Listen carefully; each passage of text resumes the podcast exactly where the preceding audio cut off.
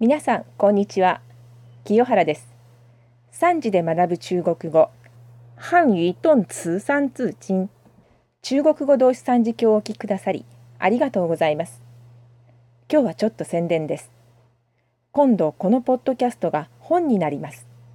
アルクという出版社から CD ロム付き1800円で発売されます。8月の末には書店の店頭に並ぶと思います。署名はリズムで学ぶ三文字中国語。リズムで学ぶ三文字中国語になりました。出版社はアルクです。ポッドキャストでは私が中国語も日本語も録音していましたけれども私は所詮日本人ですのでどうしても日本人の鉛が残ってしまいます。本の方ではウーロン茶の CM の CM ソングで知っているかもしれませんね。円霊さんという中国人の歌手の人にラップをやってもらっています。ちょっと聞いてみましょうか。吃吃吃吃饺子。吃。こんな感じでリズムよく3回繰り返しています。この円霊さんのラップの部分についてはパソコンや iPod をお持ちでない方も CD プレイヤーでお聞きになれますこんなラップが全部で50個あります。ラップだけじゃないですよ。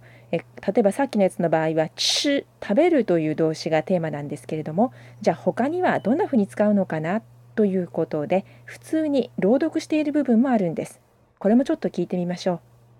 吃饺子、餃子を食べる吃饭、食事をする吃早饭、朝ごはんを食べる吃午饭、昼ごはんを食べる吃晚饭、夕ごはんを食べる中国語の朗読は吴志剛五志号先生です。